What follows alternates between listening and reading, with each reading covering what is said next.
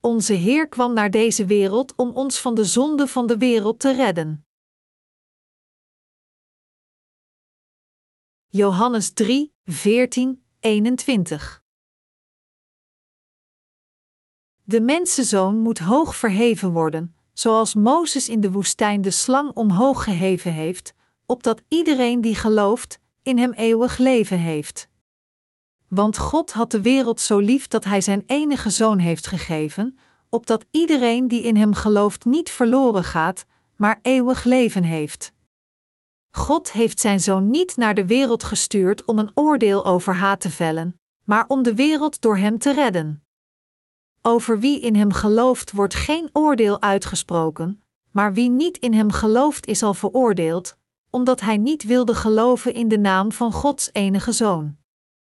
Dit is het oordeel: het licht kwam in de wereld en de mensen hielden meer van de duisternis dan van het licht, want hun daden waren slecht. Wie kwaad doet, haat het licht, hij schuwt het licht omdat anders zijn daden bekend worden. Maar wie oprecht handelt, zoekt het licht op, zodat zichtbaar wordt dat God werkzaam is in alles wat hij doet. Wat ging er in het hoofd van God de Vader om toen hij zijn enige geboren zoon stuurde? In zijn hoofd was zijn overvloedige liefde voor ieder van ons. Er kan geen twijfel over bestaan dat God de Vader van ons houdt. Niemand zou ooit zijn eigen geliefde zoon opgeven voor iemand die hij haat. Het was omdat God de Vader zoveel van ons hield dat hij zijn geliefde, enige geboren zoon opgaf.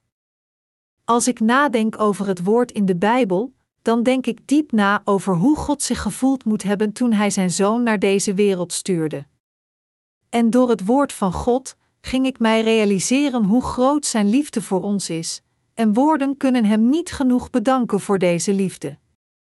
Als God geen liefde voor ons had in Zijn hart, waarom zou dan de Heer zelf naar deze aarde zijn gekomen om Zijn werken van zaligmaking te vervullen? Als Hij niet van ons gehouden had, welke betekenis zouden dan Zijn handelingen van offering hebben gehad? Het is fundamenteel omdat God van ons hield dat de werken van zaligmaking die Hij vervulde onze harten kunnen raken, en we Hem uitermate dankbaar zijn. Het feit dat er liefde voor ons in Gods hart is, leidt ons ertoe Hem overvloedig dankbaar te zijn. En we kunnen ook Gods liefde in heel Zijn diepte ervaren. Johannes 3 uur 16 beschrijft Gods speciale liefde heel goed voor ons. Omdat God de Vader van ons houdt, gaf Hij ons Jezus, Zijn enige geboren Zoon. En God openbaarde niet alleen Zijn liefde voor ons met woorden, maar Hij toonde ons deze liefde met Zijn eigen daden. Kijk zelf welk soort van liefde deze God ons gegeven heeft. Jezus, accepteerde al onze zonden door het doopsel dat hij ontving van Johannes de Doper, en door te worden gekruisigd, en hij beëindigde de veroordeling voor de zonde van de wereld. En hij verrees in drie dagen van de dood, steeg op naar het koninkrijk van de hemel, en beloofde ons dat hij weer zou terugkeren naar deze aarde.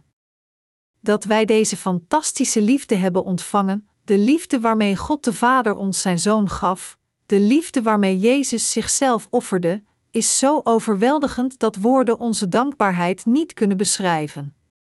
De werken van het evangelie van het water en de geest werden geïnitieerd door God die van ons hield. Het was omdat God oprecht van ons hield dat Hij zijn enige geboren zoon kon sturen, de zonde doorgaf aan deze enige zoon, hem kruisigde en hem weer verrees, en God de Vader zal hem weer voor de tweede komst naar deze aarde sturen. Wat is oprecht waardevol voor menselijke wezens? Wat is het waardevolste ding voor menselijke wezens? Het is nog geld, nog beroemdheid, nog macht.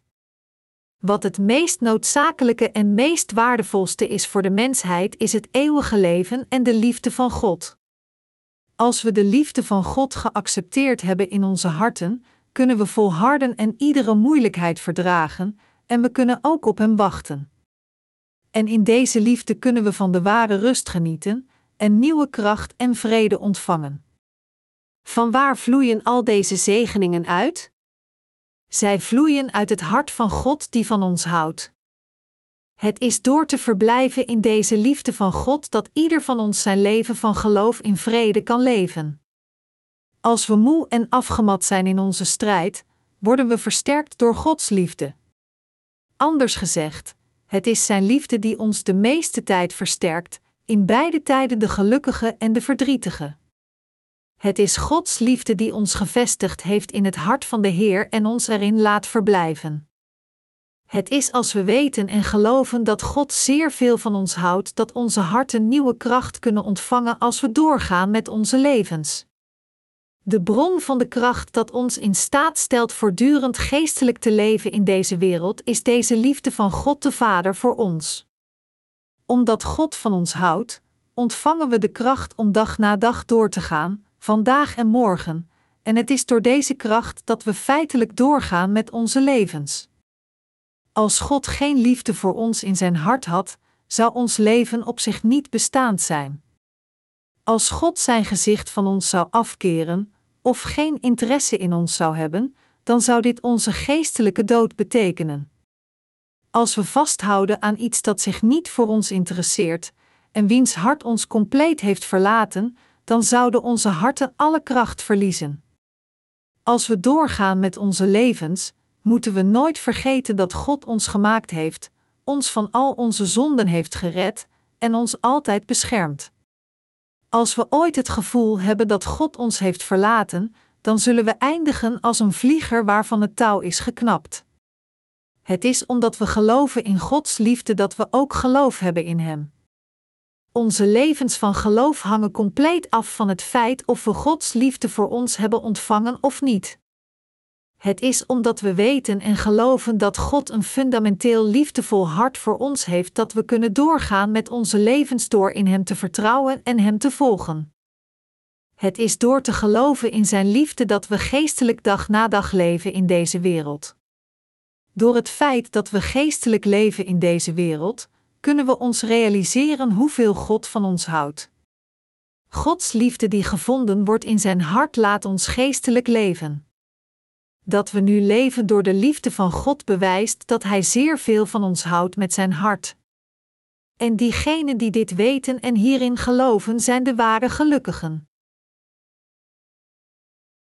We leven door ons te voeden van Gods liefdevolle hart.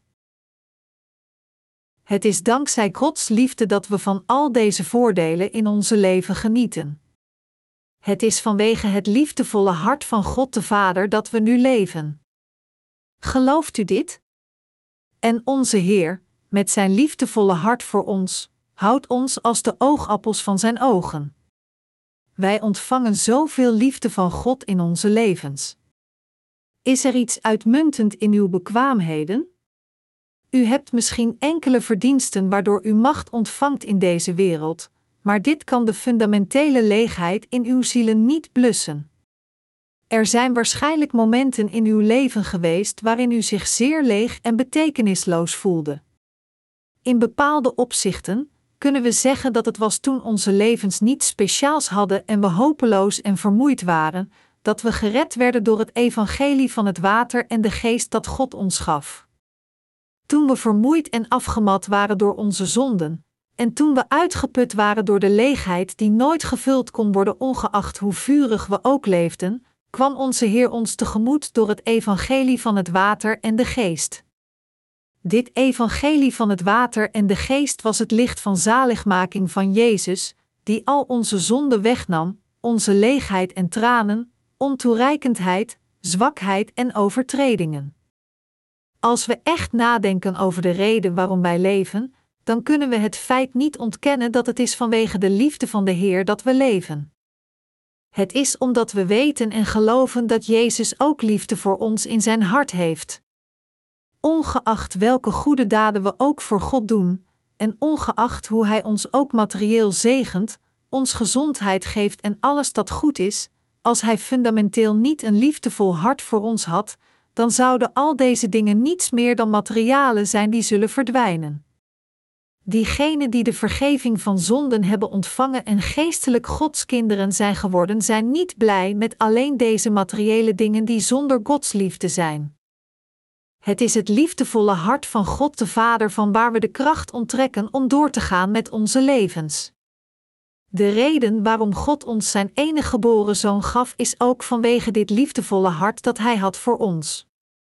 God hield zoveel van ons dat Hij ons zijn enige geboren zoon gaf, zodat wij niet vernietigd werden.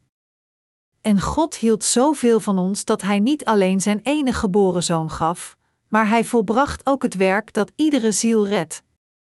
Door de Bijbelpassage van vandaag kunnen we zien en Gods hart naar ons toe waarderen. Om te herhalen wat God voor ons deed omdat Hij van hield, weten we dat Hij ons maakte omdat Hij van ons hield, en Hij zijn Zoon stuurde om ons te redden, en we weten dat Jezus, God zelf, zijn eigen lichaam opgaf en zich offerde omdat Hij van ons hield. Als we een brief ontvangen, dan lezen we niet alleen wat er geschreven staat, maar we lezen tussen de regels wat er verborgen is in het hart van de schrijver, en het is dit hart dat ons plezier doet, onze dankbaarheid ontvangt en ons raakt. Net zo is het als we Gods hart van liefde zien begraven en verborgen in Zijn woord dat we geïnspireerd worden. Als we de Bijbel lezen, zullen we allemaal beseffen dat God zoveel van ons hield dat Hij Zijn enige geboren Zoon Jezus stuurde. God de Vader, onze Heer, en God de Heilige Geest hielden zoveel van ons. Onze harten zijn gesmolten voor Gods overweldigende liefde, en door het evangelie van het water en de geest zijn we zondeloos geworden en leven onze levens met God als zijn eigen kinderen. De Heer is niet gekomen om ons te veroordelen. Er staat geschreven in Johannes 3, 17, 18: God heeft zijn zoon niet naar de wereld gestuurd om een oordeel over haar te vellen, maar om de wereld door hem te redden. Over wie in hem gelooft wordt geen oordeel uitgesproken, maar wie niet in hem gelooft is al veroordeeld, omdat hij niet wilde geloven in de naam van Gods enige zoon. Wie gelooft in deze liefde van God is gered door te accepteren en te geloven in al de diensten van deze Zoon Jezus die God de Vader stuurde om ons van onze zonden te bevrijden. Echter, hij die niet weet dat God de Vader een liefdevol hart voor hem heeft, kan Jezus niet accepteren. En deze persoon kan niet de ware zaligmaking die Jezus vervulde door het evangelie van het water Ede Geest accepteren. Diegenen die niet geloven in het hart van God de Vader kunnen niet geloven in Jezus. Alleen als we geloven dat God de Vader met zijn hart van ons houdt, kunnen we al de dingen die Jezus voor ons heeft gedaan accepteren, die God had gestuurd om ons te redden, en alleen dan kunnen diegenen van ons die zodanig geloven worden gered. Jezus zei verder in de versen 19-21 in de geschrifte passage van vandaag: Dit is het oordeel. Het licht kwam in de wereld en de mensen hielden meer van de duisternis dan van het licht, want hun daden waren slecht. Wie kwaad doet, haat het licht, hij schuwt het licht omdat anders zijn daden bekend worden. Maar wie oprecht handelt, zoekt het licht op, zodat zichtbaar wordt dat God werkzaam is in alles wat hij doet. Anders gezegd, het komt hoofdzakelijk omdat God van ons houdt dat Hij ons gered heeft. We moeten geloven dat God altijd van ons houdt, voordat we en nadat we gered werden. Als we deze liefde niet kennen, dan zullen we zeker de Heer verraden en zal ons geloof zeker struikelen. God heeft ons, diegenen die gered zijn door het evangelie van het water en de geest, tot zijn eigen kinderen gemaakt, en dient te gevolgen kan Hij nu vrijelijk al Zijn zegeningen en genade aan ons schenken. Mijn medegelovigen, gelooft u in deze liefde van God? Er staat geschreven, want de letter doodt, maar de geest maakt levend. 2 Korintiërs 3, 6. Als u het woord van God letterlijk benadert, dan zult u denken dat de Bijbel veel rare dingen zegt, sinds het op sommige plaatsen zegt: U zult zeker sterven, terwijl het op andere plaatsen zegt: U zult zeker leven. Echter, als we Gods hart begrijpen verstopt in het woord, kunnen we ook begrijpen waarom Hij deze dingen zegt. Het is zeer belangrijk voor ons dat we het liefdevolle hart van God begrijpen. Tussen onze broeders en zusters, en tussen de dienaren van God en zijn heiligen, moeten we in staat zijn elkaars hart te waarderen.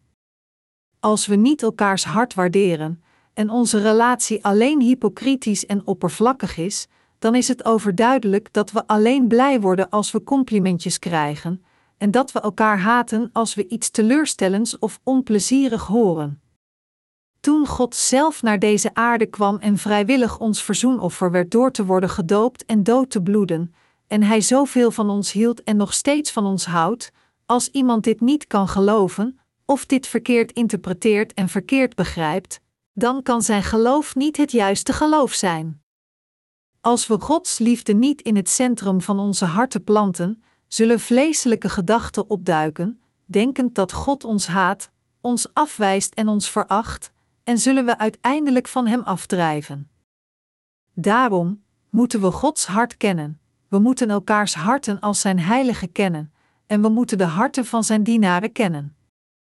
Als we dus elkaars harten waarderen, kunnen we ware broederschap en liefde met elkaar hebben, nieuwe hoop en kracht zullen opspringen, en nieuwe zegeningen zullen aan ons worden gegeven van boven. Wanneer wanhopen de mensen die niet gered zijn in deze wereld?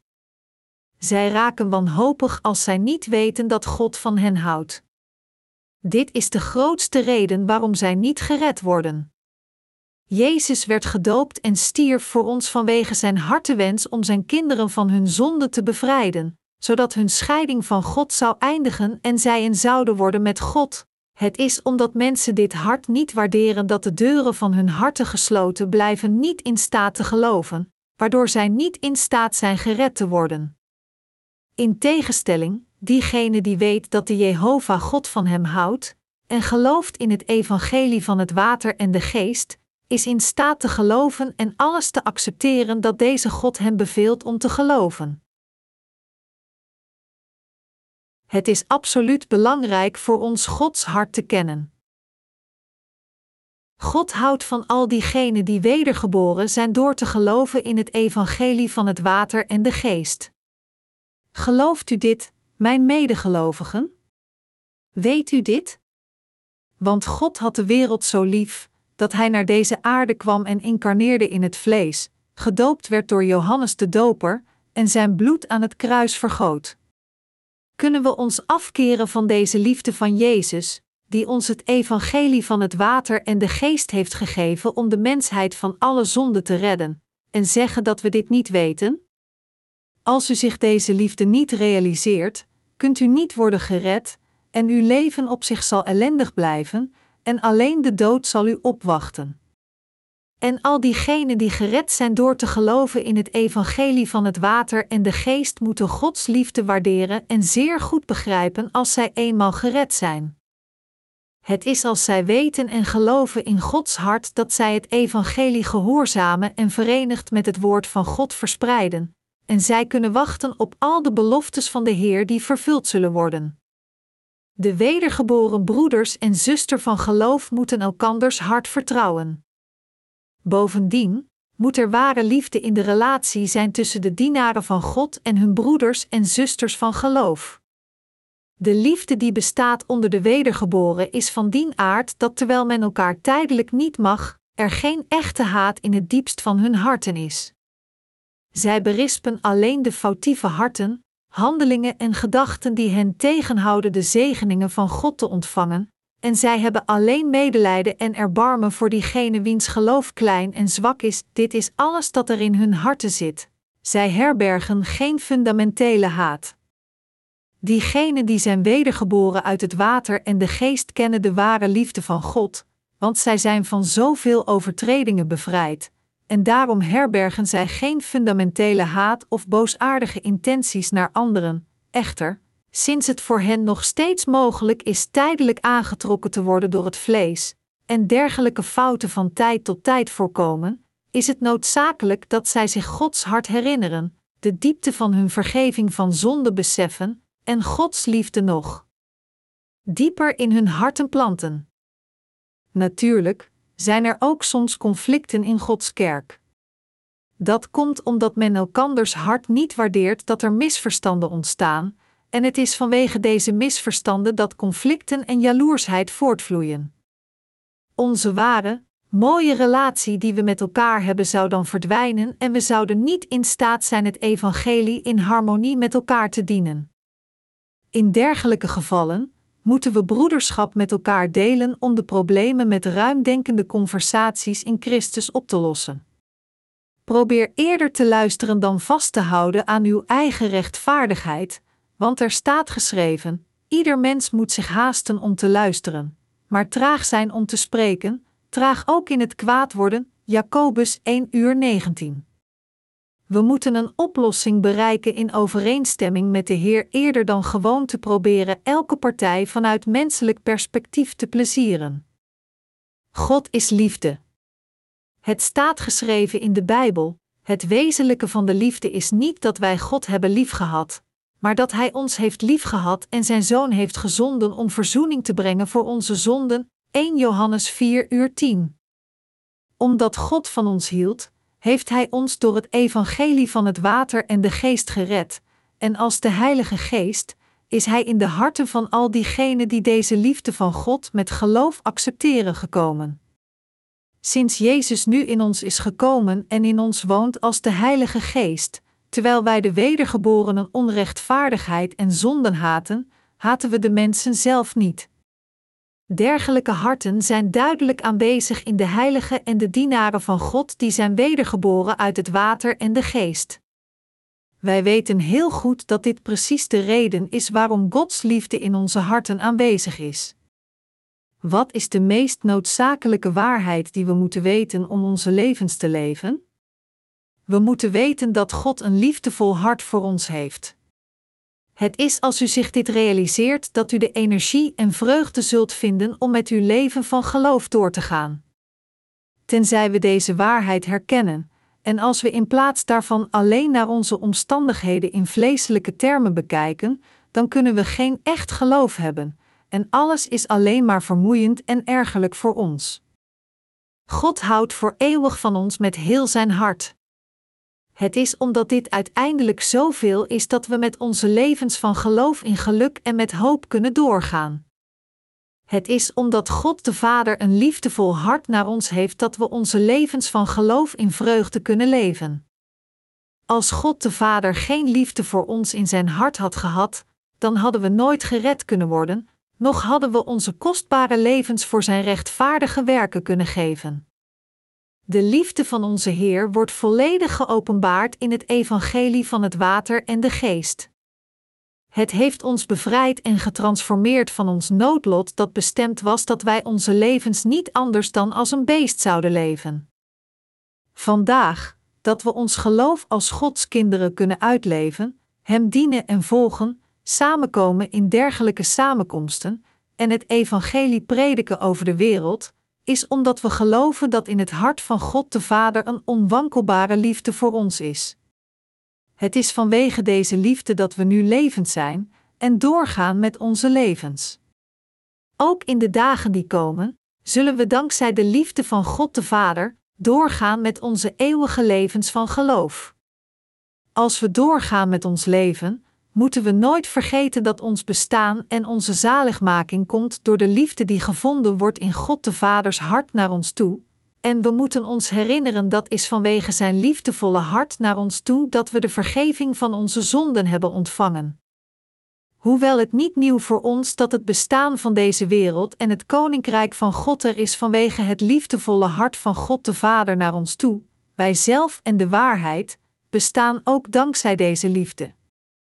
Wij zijn daarom iedere dag dankbaar voor het feit dat we leven in de liefde van God de Vader. Laat ons dan onze dank geven voor Gods liefde die vrijelijk aan ons geschonken wordt. Laten we ons samen verenigen in deze liefde van God als de rechtvaardigen die de vergeving van zonden hebben ontvangen. En laat ons onze levens leven door de Heer te verheerlijken tot de dag dat het evangelie van het water en de geest over de hele wereld is verspreid. God hield zoveel van ons. Want God had de wereld zo lief dat Hij Zijn enige zoon heeft gegeven, opdat iedereen die in Hem gelooft niet verloren gaat, maar eeuwig leven heeft. God heeft Zijn zoon niet naar de wereld gestuurd om een oordeel over haar te vellen, maar om de wereld door hem te redden. Johannes 3, 16, 17.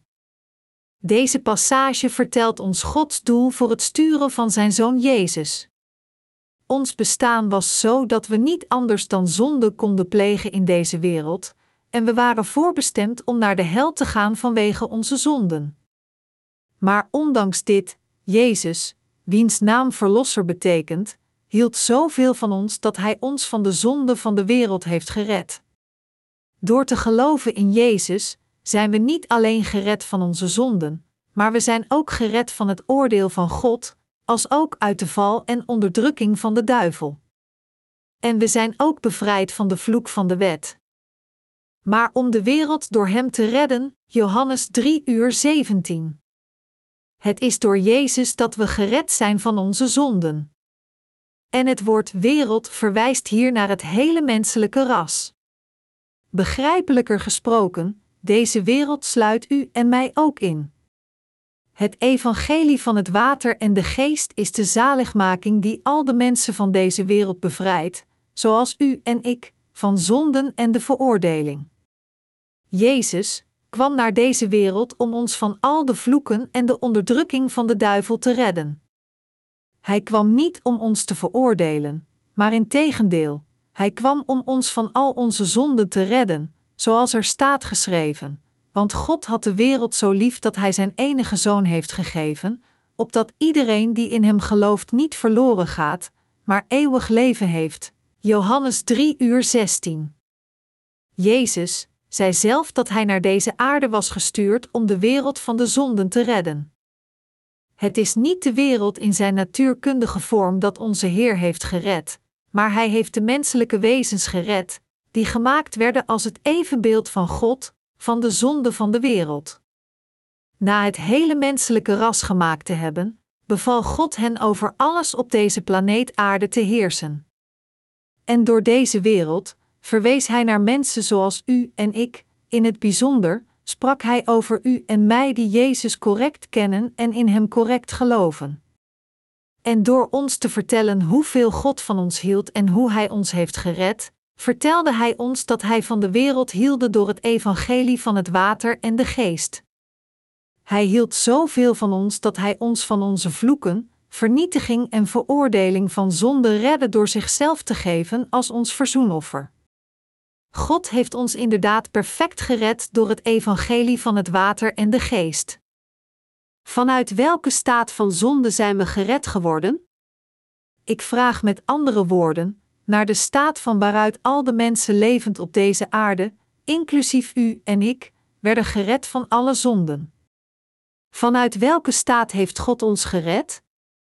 Wij zijn zo ontoereikend, zwak en vol met fouten dat we zeker zullen zondigen tot de dag dat we sterven, en we kunnen het niet vermijden naar de hel te gaan voor deze zonden.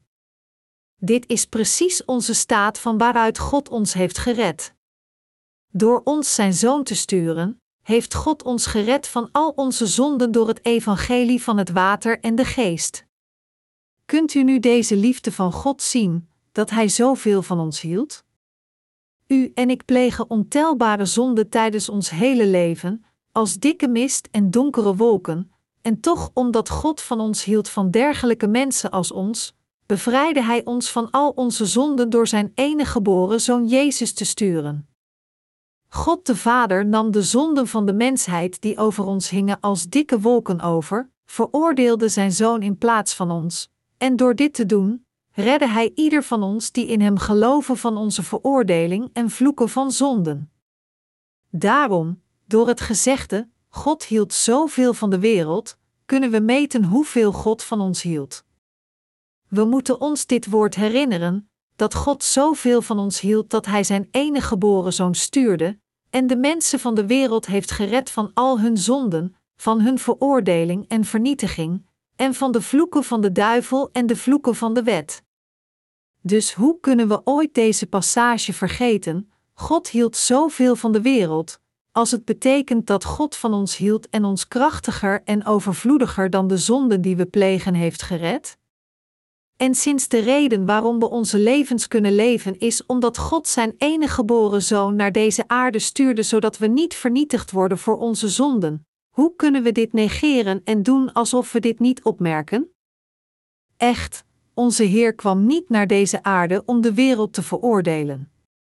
Jezus kwam niet om onze overtredingen te veroordelen, maar om ons te redden, die vervallen waren aan zonden en zwakheid, van al onze vloeken.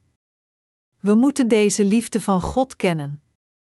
Het was om ons van onze zonde te redden dat Jezus de Zoon van God naar deze aarde kwam. We moeten allemaal beseffen en geloven dat Jezus naar deze aarde kwam niet om ons voor onze zonde te veroordelen, noch om ons voor onze overtredingen te veroordelen, maar precies voor het tegenovergestelde, om het probleem van onze zonde op te lossen. Deze Jezus, die naar deze aarde kwam om onze zonde over te nemen, werd veroordeeld in onze plaats en redde ons van onze zonden en hield oprecht van ons. Is dit niet, boven alles, de ware liefde van God? Voor de agape-liefde, voor deze onvervalste liefde van de Almachtige God die onvoorwaardelijk van de zwakken houdt, wat hebben we anders nodig? Dat Hij ons tegen iedere prijs wilde redden, gewoon omdat Hij zoveel van ons hield en wij de objecten van Zijn liefde zijn, dat Hij van ons houdt gewoon omdat Hij van ons houdt, deze ware liefde die geen voorwaarden heeft behalve de liefde zelf, is de echte liefde van God. Om onvoorwaardelijk lief te hebben en te houden van zonder enige beloning, is niets anders dan deze agape-liefde waarmee God van ons houdt.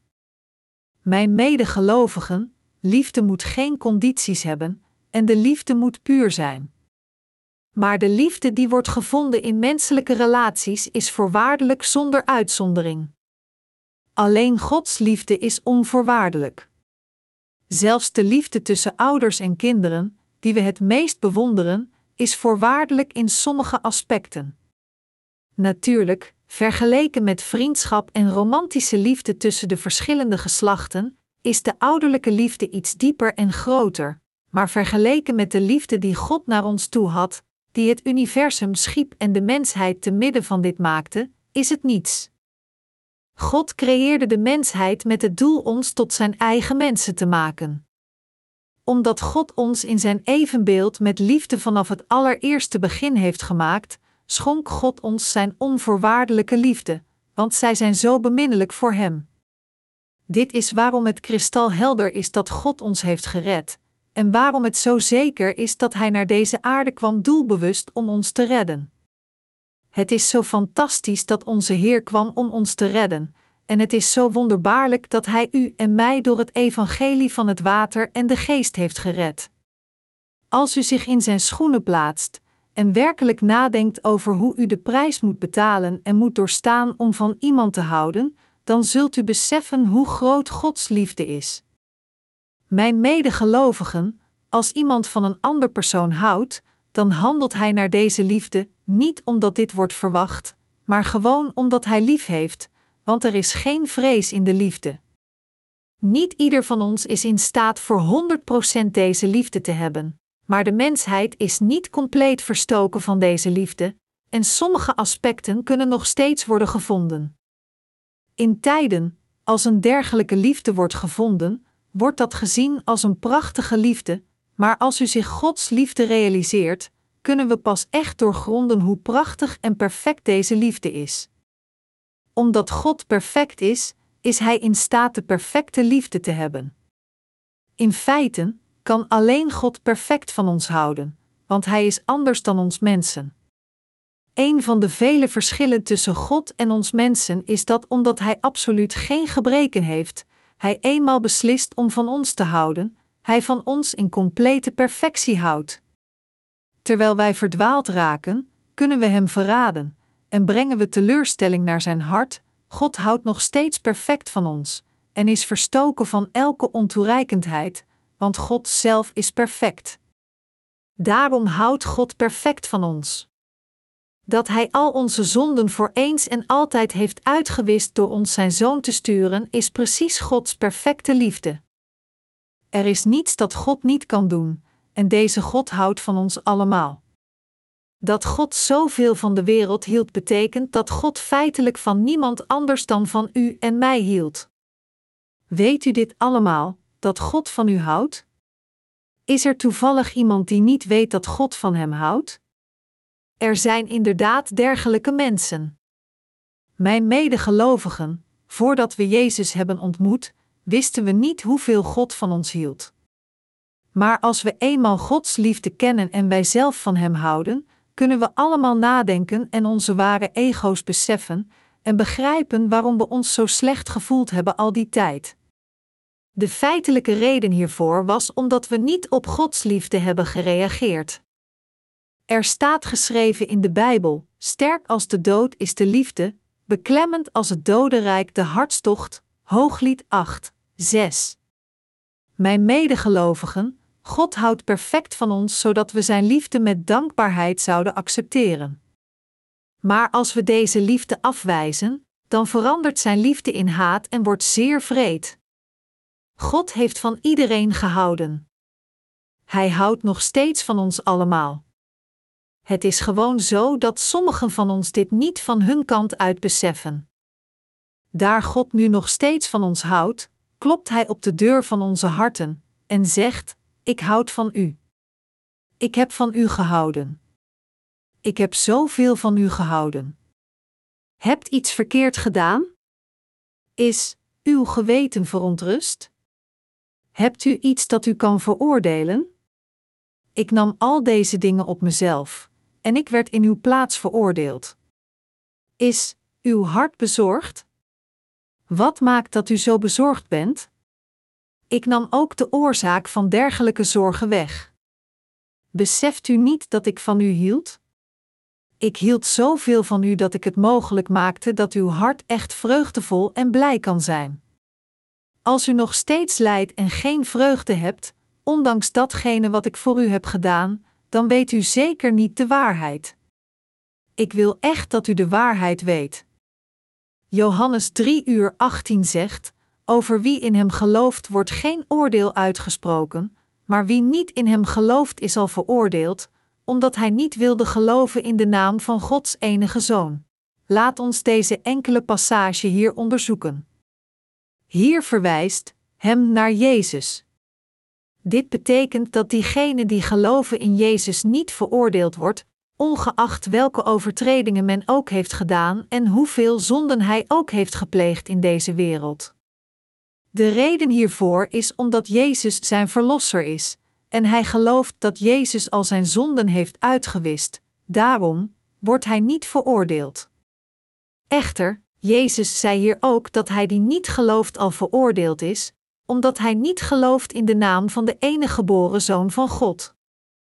Met andere woorden, sommige mensen zijn veroordeeld omdat zij niet geloven in de naam van de enige geboren Zoon van God.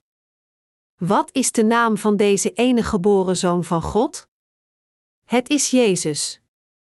Sinds hier gezegd wordt dat iemand veroordeeld is omdat hij niet gelooft in de naam van Gods enige geboren Zoon, het is duidelijk dat de naam van deze enige geboren zoon niet dezelfde is als de naam van een menselijk wezen.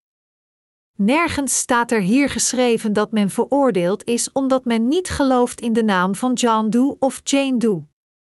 Nog wordt hij veroordeeld voor het niet geloven in de naam van de president van zijn land. Voor het niet geloven in welke naam, zei Jezus hier dat men wordt veroordeeld? Hij zei dat het is voor het niet geloven in de naam van de enige geboren Zoon van God dat men veroordeeld wordt. Wat is er dan zo opmerkelijk aan de naam van de enige geboren Zoon dat we veroordeeld kunnen worden als we niet geloven in deze naam? In de naam van de enige geboren Zoon, dat is in de naam van Jezus, bevindt zich de autoriteit van God. Toen God de Vader zijn Zoon naar deze aarde stuurde, beval hij dat de naam van zijn zoon Jezus zou zijn. De naam Jezus betekent de Verlosser, zoals er staat geschreven: geef hem de naam Jezus, want hij zal zijn volk bevrijden van hun zonden. Matthäus 1 uur 21. In de naam van Jezus bevindt zich de macht om ons van al onze zonden te redden. De naam Jezus betekent dat Hij de ene is die zijn mensen van al hun zonden zal redden. Deze naam is daarom een zeer machtige naam. Het is de naam die zondaars zonder twijfel kan bevrijden. De naam Jezus betekent dat hij zijn volk van hun zonden zal redden, Matthäus 1 uur 21, en daarom is Jezus de Almachtige God van zaligmaking en de Verlosser van heel de mensheid. Daarom, niet te geloven in de naam van Jezus is niet te geloven in de Verlosser, en dat is waarom men wordt veroordeeld. Jezus de enige Verlosser. God zei dat er maar een naam onder de hemelen is die ons kan redden, Handelingen 4 uur 12. Dit betekent dat iedereen onder de hemel alleen gered kan worden als hij gelooft in deze Jezus, en dat diegenen die niet geloven in Jezus niet gered kunnen worden. Ongeacht wie, als iemand gered wil worden van zijn zonden en bevrijd van zijn nietigheid, leegheid, vernietiging en vervloekte leven, dan moet hij alleen geloven in Jezus en hij moet geloven dat het alleen door deze Jezus is die hem heeft gered. Anders gezegd, we kunnen alleen worden gered als we geloven in Jezus' naam en beseffen: Jezus, de Almachtige God, is echt mijn Verlosser. Hij heeft mij gered. Hij heeft mij perfect gered door mij zijn perfecte liefde te geven. Dit is hoe Hij mij gered heeft. Van de andere kant, als men niet gelooft in Jezus, dan is hij al zondig. Wie niet gelooft is zondig en is daarom veroordeeld. Jezus gebruikte hier het woord veroordeeld, en dit woord wordt gebruikt als men schuldig bevonden en gestraft wordt. En hij is omdat men niet gelooft in Jezus dat men veroordeeld wordt voor zijn zondigheid. Wij mensen zijn allemaal hetzelfde. Wij zijn allemaal op dezelfde manier in deze wereld geboren. We plegen allemaal iedere dag dezelfde zonden. We worstelen allemaal met onze dagelijkse noden van een huis, kleding en voedsel voor onszelf, en we zullen uiteindelijk allemaal sterven en weer stof worden. Echter, hoewel alle menselijke wezens gelijkaardige zonden plegen, zijn er diegenen die zonde hebben, en dan zijn er diegenen die geen zonden hebben. Zoals er staat geschreven: er is geen mens rechtvaardig, zelfs niet één, Romeinen 3 uur 10, iedereen pleegt zonden, maar er zijn diegenen die rechtvaardig zijn geworden door te geloven in Jezus.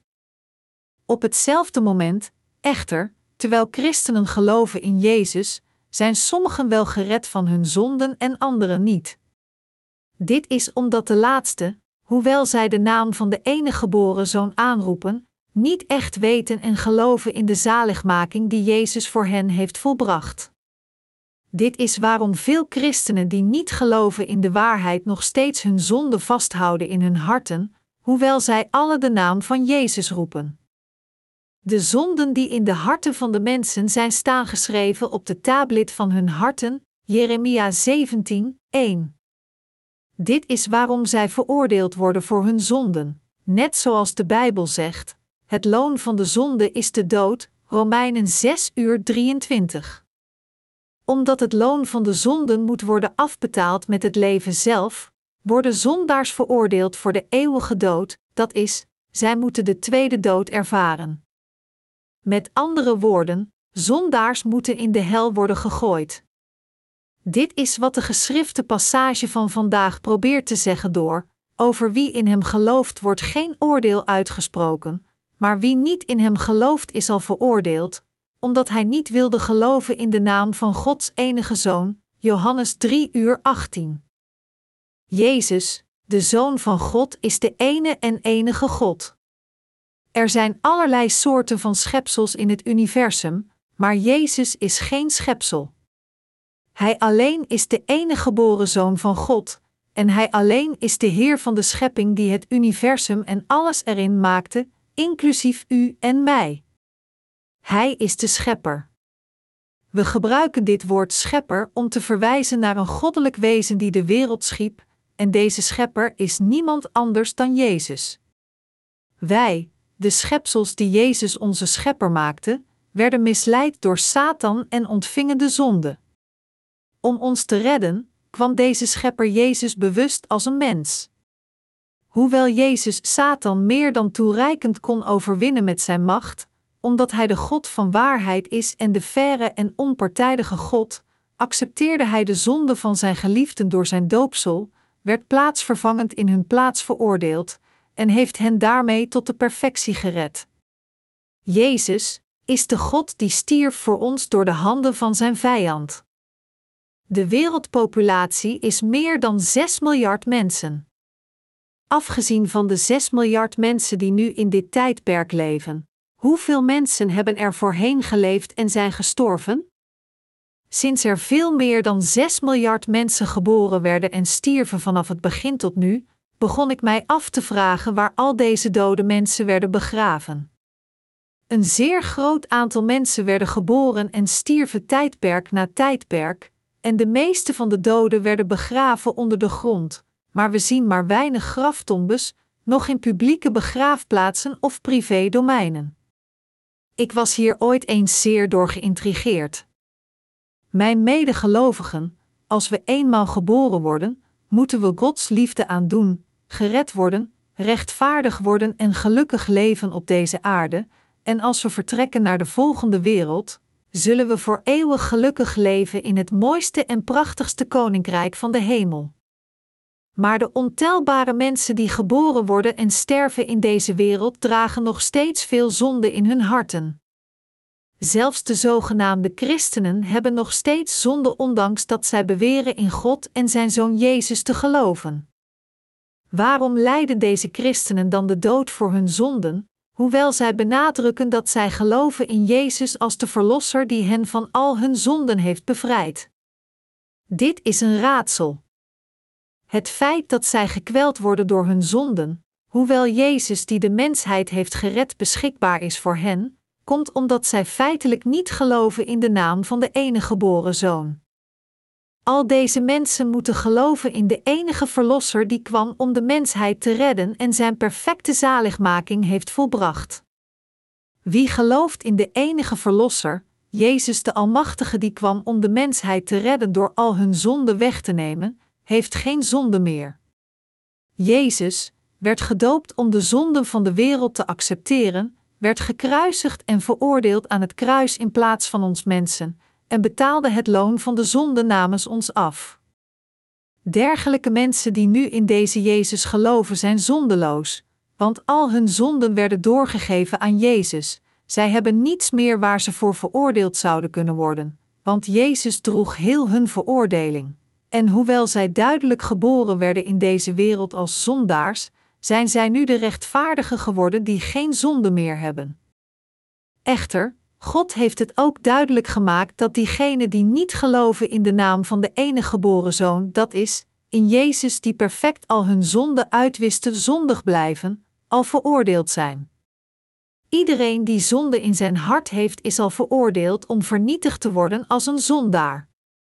Zelfs als men in Jezus gelooft, als hij nog steeds zonde in zijn hart heeft, dan staat het voor God al vast dat hij vervloekt is voor de hel. Dit is waarom het zo verkeerd is zonde vast te houden als men beleidt in Jezus te geloven. Het is omdat deze persoon niet gelooft in de macht van de naam van Jezus dat hij nog steeds al zijn zonde intact heeft. Ieder van ons moet daarom absoluut zeker zijn dat hij gelooft in Jezus als onze Verlosser. Mijn medegelovigen, gelooft u dat Jezus al onze zonden overnam en hen uitwiste door zijn doopsel? Als u doorgaat met uw leven hier op deze aarde, hoeveel zonden pleegt u dan? Geeft uw leven uw enige bevrediging? Is het niet zo dat u nooit tevreden bent, ongeacht wat u doet? Zelfs als u drinkt, zingt en ronddanst, is het niet gewoon verdriet dat in uw hart verblijft? De zondaars kunnen geen bevrediging in hun harten vinden. Tenzij we echt geloven in de machtige naam van de enige geboren Zoon, en we deze Jezus ontmoeten die al onze zonden uitwisten, kunnen we geen bevrediging hebben, onze harten blijven leeg en onze gedachten zijn verward, en als we omhoog kijken naar de hemel, is deze mooi en rein. Maar als we kijken naar onze harten en daden, kunnen we niet onze hoofden optillen vanwege onze schaamte. Als we de fonkelende ogen zien van de kinderen en hun onschuldige stemmen horen, dan zijn zij zo rein dat zij nog meer afsteken tegen onze smerige harten. Geen enkele zondaar vindt bevrediging in zijn leven.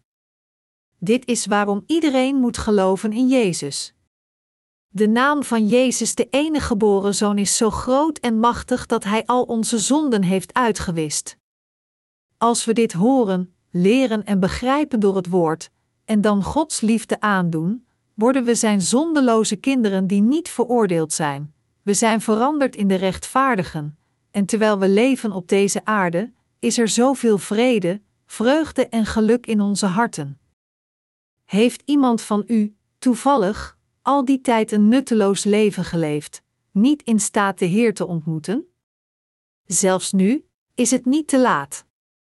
Laat ons kijken naar Johannes 3 uur 19. Dit is het oordeel. Het licht kwam in de wereld en de mensen hielden meer van de duisternis dan van het licht, want hun daden waren slecht. God vertelde ons hier waarom de zondaars zonden hebben. Hun veroordeling is het gevolg van het feit dat ondanks het licht naar deze wereld kwam, zij meer van de duisternis hielden dan van het licht, en hun daden slecht waren. God is het licht.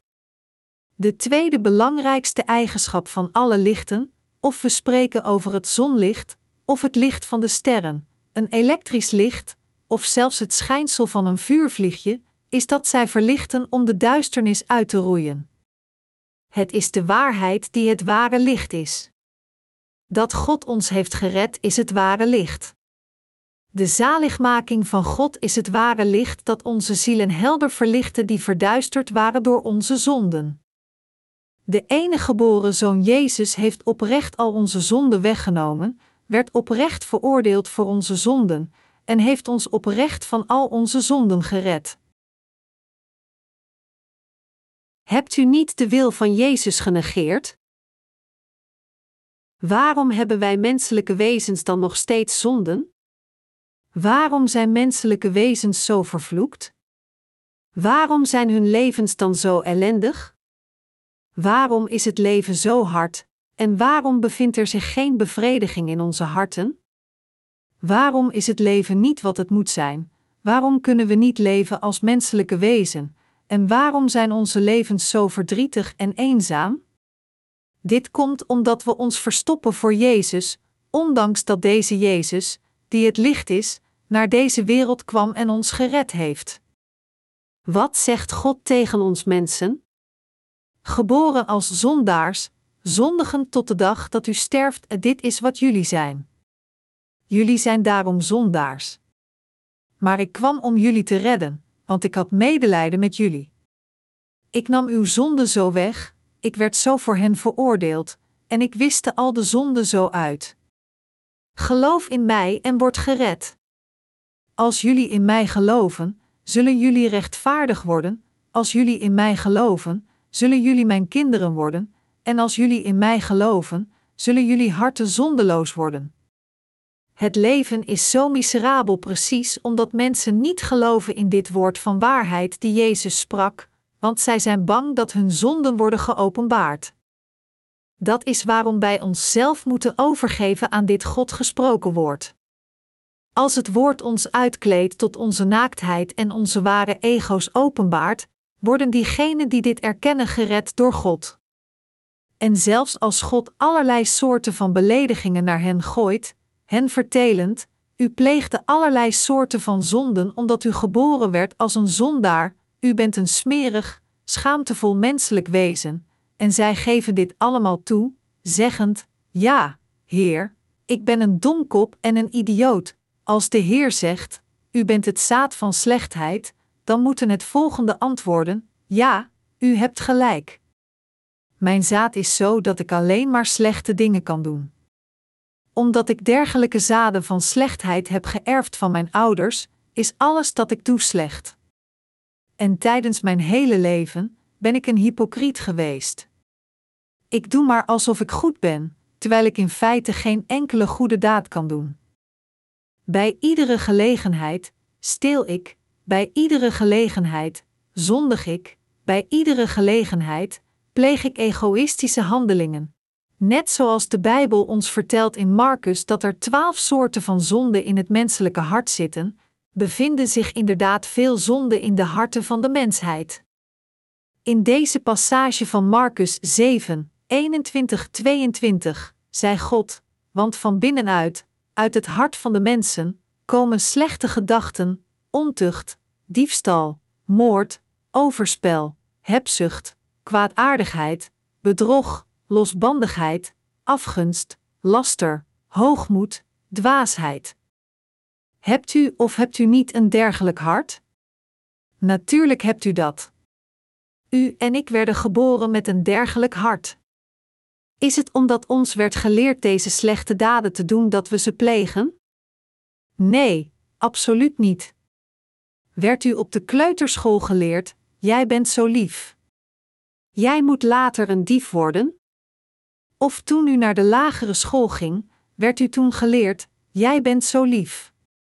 Jij moet later een oplichter worden? Verre van, u hebt uw leraren waarschijnlijk tijdens de verschillende gelegenheden horen zeggen: U werd in deze wereld met een bepaald doel geboren.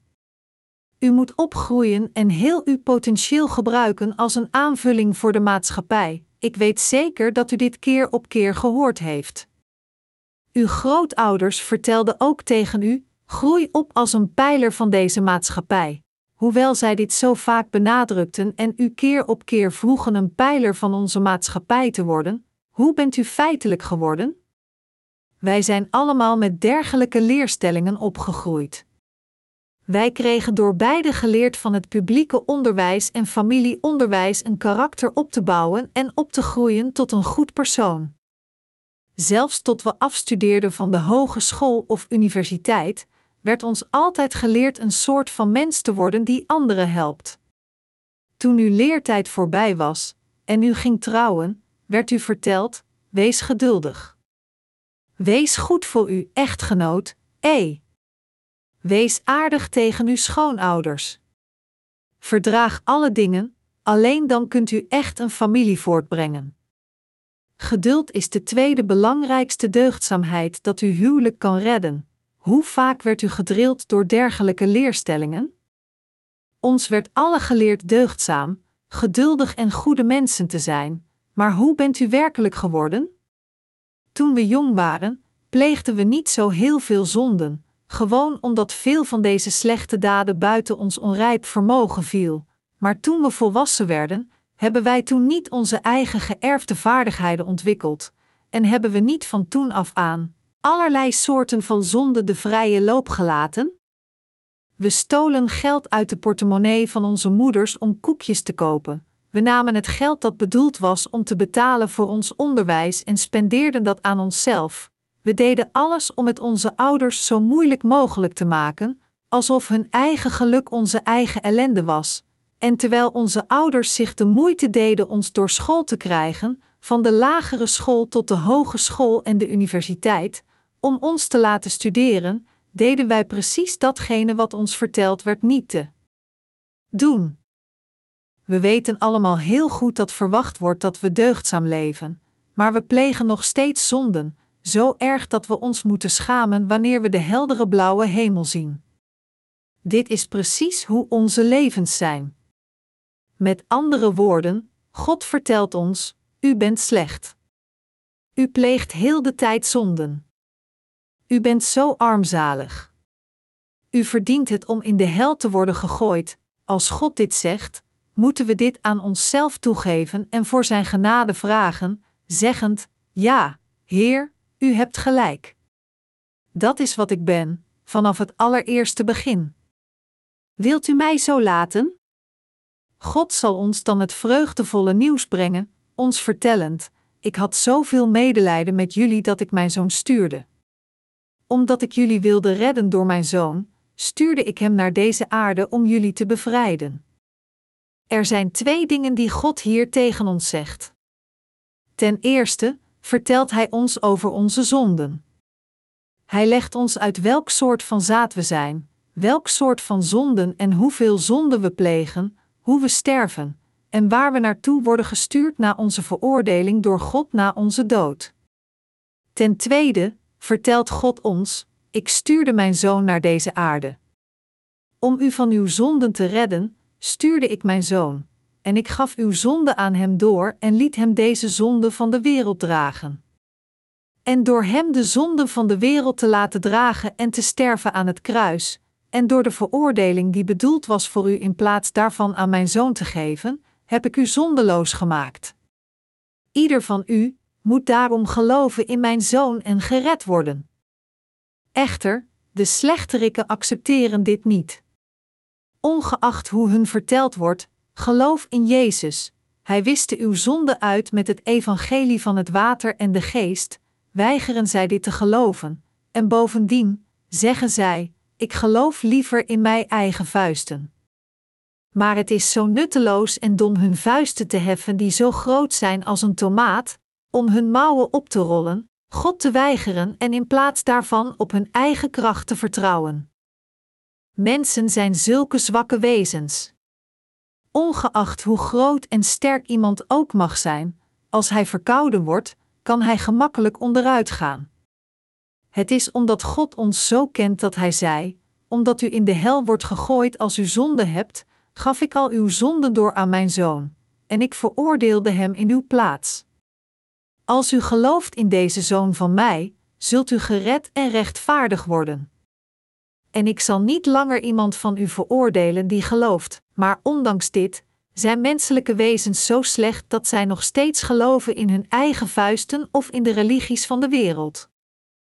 Kijk naar Mike Tyson, de voormalige zwaargewicht bokskampioen die beroemd was voor zijn ijzeren vuisten.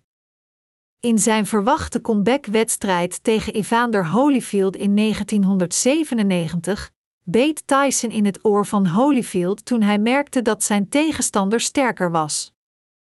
Hij vond zichzelf onverslaanbaar, en toen hij ontdekte dat dit niet zo was, beet hij uiteindelijk in het oor van zijn tegenstander. Is dit niet hoe menselijke wezens zijn? Mijn medegelovigen, hoe slecht zijn menselijke wezens? U en ik zijn ook dit soort van mensen die anderen bijten en verwonden als we in een hoek worden gedrukt.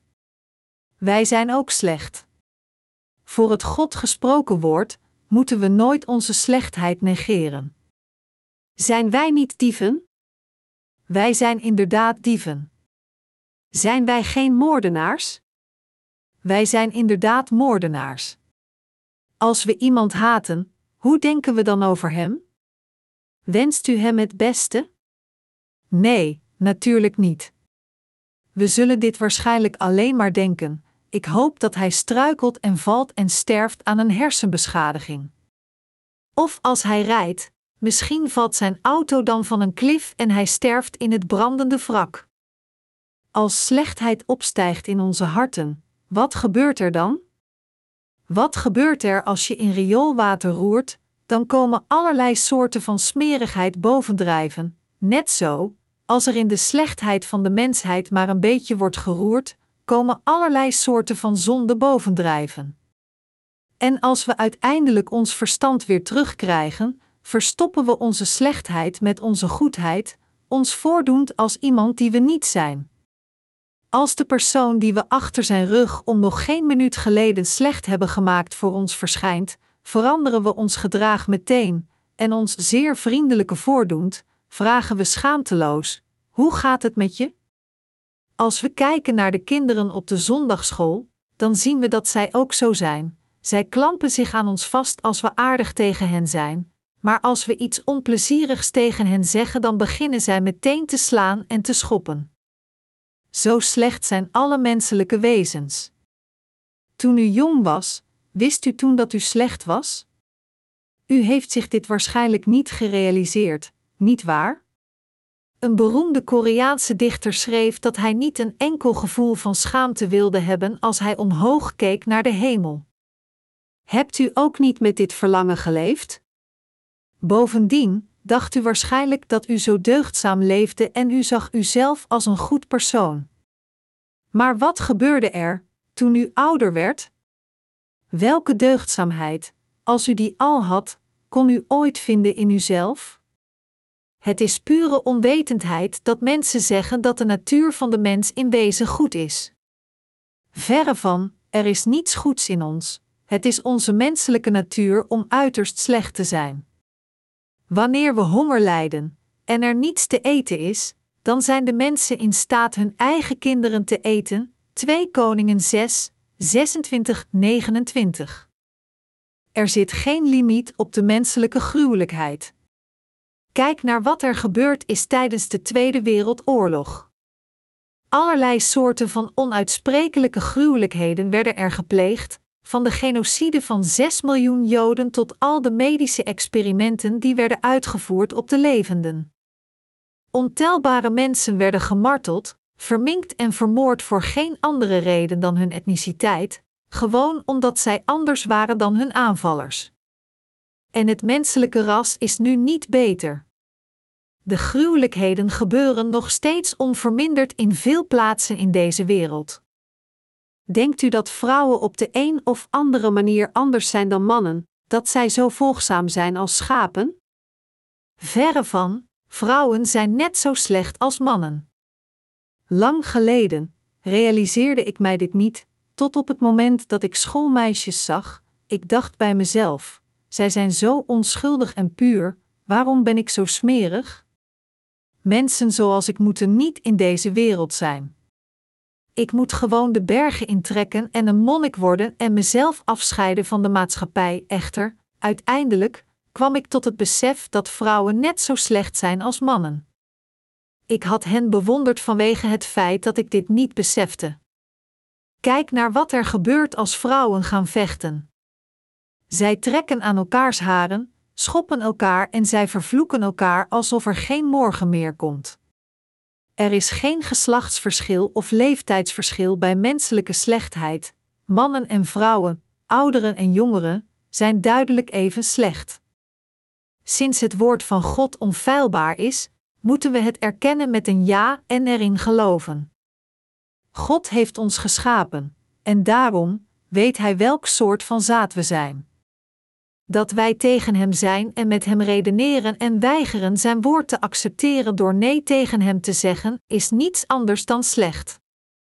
In feite, de reden waarom mensen niet de vergeving van zonde kunnen ontvangen, nog gezegend worden, nog rechtvaardig worden, komt omdat zij zichzelf verstoppen, want zij vrezen dat hun zonden en slechtheid wordt geopenbaard, en omdat zij bewust niet luisteren naar het woord van God en het in plaats daarvan negeren.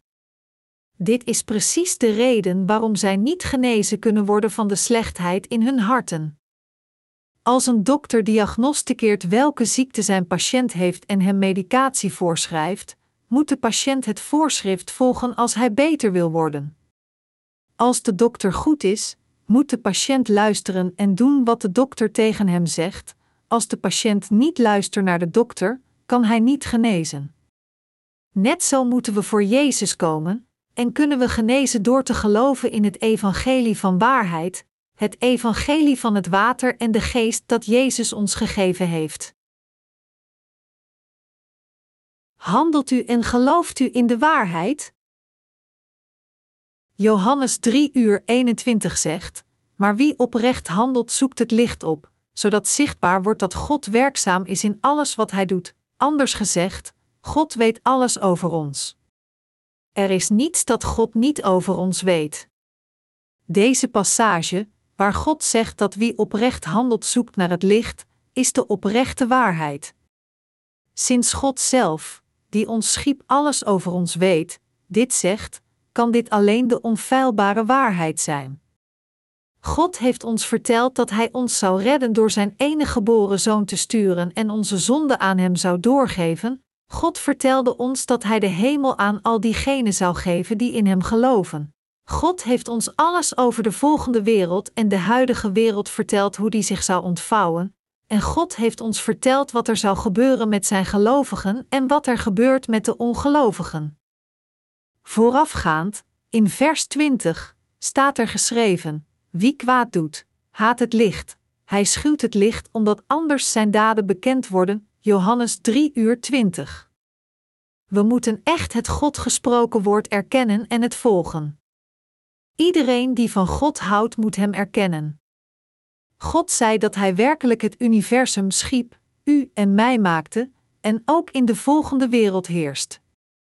Als we Zijn woord horen, en alleen met onze hoofden ja knikken en het accepteren, zouden we de vergeving van onze zonden ontvangen, waarbij God al onze zonden uitwist.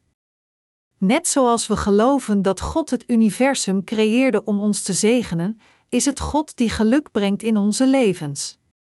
Wanneer we Zijn woord horen, is er niets anders voor ons om te doen, behalve ja te zeggen. Maar wie oprecht handelt, zoekt het licht op, zodat zichtbaar wordt dat God werkzaam is in alles wat Hij doet. Johannes 3 uur 21.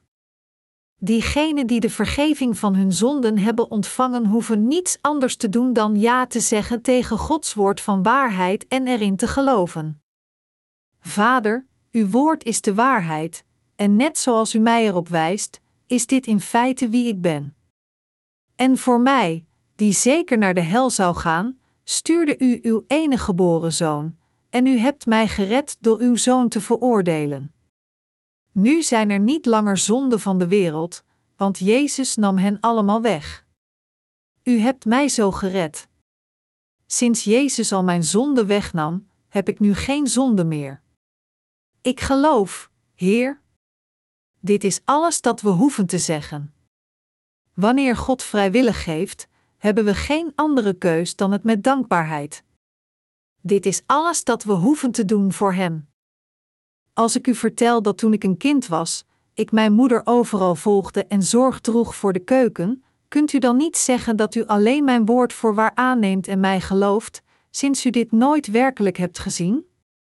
Als u mij kent als een eerlijk man die alleen de waarheid kan zeggen, dan zou u geen reden meer hebben mij niet te geloven dat ooit de vaat toen een tweede natuur voor me was, dat ik het vuur in de stoof opwakkerde als mijn moeder de rijst aan het wassen was, dat ik de tuin aanveegde als mijn moeder de vloer aan het dweilen was, en dat ik een familieman was. Ik stopte met deze dingen te doen toen mijn ouders gestorven waren, maar ik vond koken en schoonmaken zo leuk dat ik voor een tijd dacht: ik deed veel klusjes in huis, dat dit mijn roeping was. Dus ik weet hoe vrouwen zich voelen. Ik weet goed hoe zij zich voelen als het huis opgeruimd en schoon is van boven tot onder, als zij klaar zijn met de was en de poetsdoeken schoon zijn. Het is zeer goed mogelijk dat degene die de kamer gepoetst heeft zich gelukkiger voelt dan degene die de schone kamer binnenkomt. Natuurlijk, als zij de kamer heeft gepoetst voor iemand waar we van houdt, en hij is gelukkig in de kamer, dan is zij nog gelukkiger. Ik vind het zo leuk om deze dingen te doen, maar ik heb gewoon de tijd niet meer om ze te doen. Als ik het evangelie niet zou verspreiden, dan zou ik dit willen doen. Ik vind het nog steeds leuk om te koken voor mijn kennissen. Ik ben zeer goed in deze dingen. Is dit moeilijk te geloven? Lang geleden deed ik al deze dingen. Maar sinds u mij dit nooit zag doen, kunt u mij alleen maar geloven. Wat uw ogen hebben gezien is gemakkelijk te geloven. Maar wat u niet hebt gezien is moeilijker te geloven. Maar als u weet wie ik ben, dan zult u mijn woorden geloven, ondanks dat u niet gezien hebt wat ik deed. Te geloven in het evangelie waarmee God onze zonden heeft uitgewist is net zondag hebt u feitelijk gezien dat Jezus al uw zonden accepteerde toen hij werd gedoopt?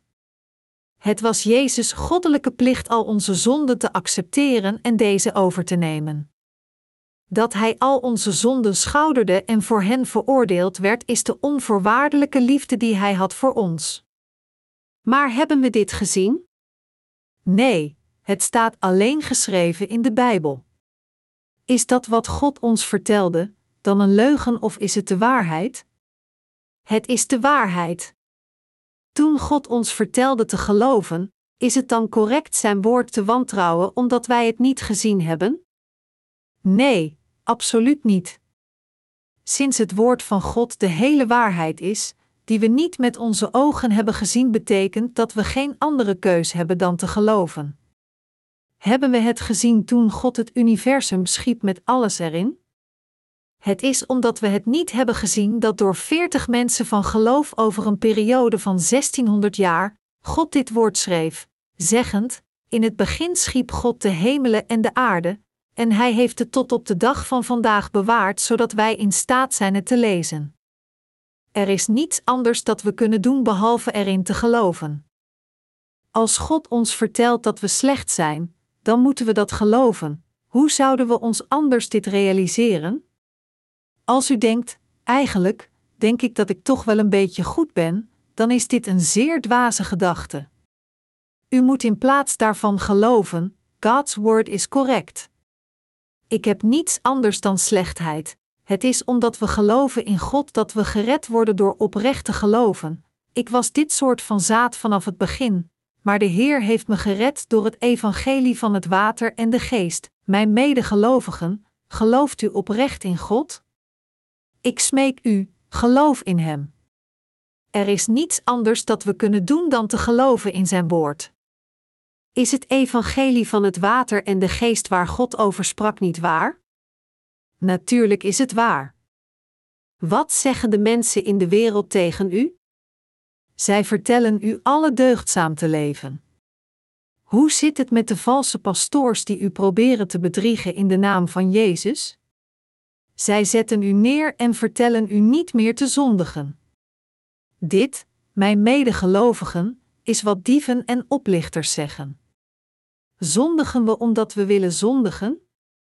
En plegen we geen zonde meer gewoon omdat ons verteld wordt niet meer te zondigen? Nee, we plegen zonden wanneer onze omstandigheden het toelaten, want onze harten verlangen er fundamenteel naar zonde te plegen.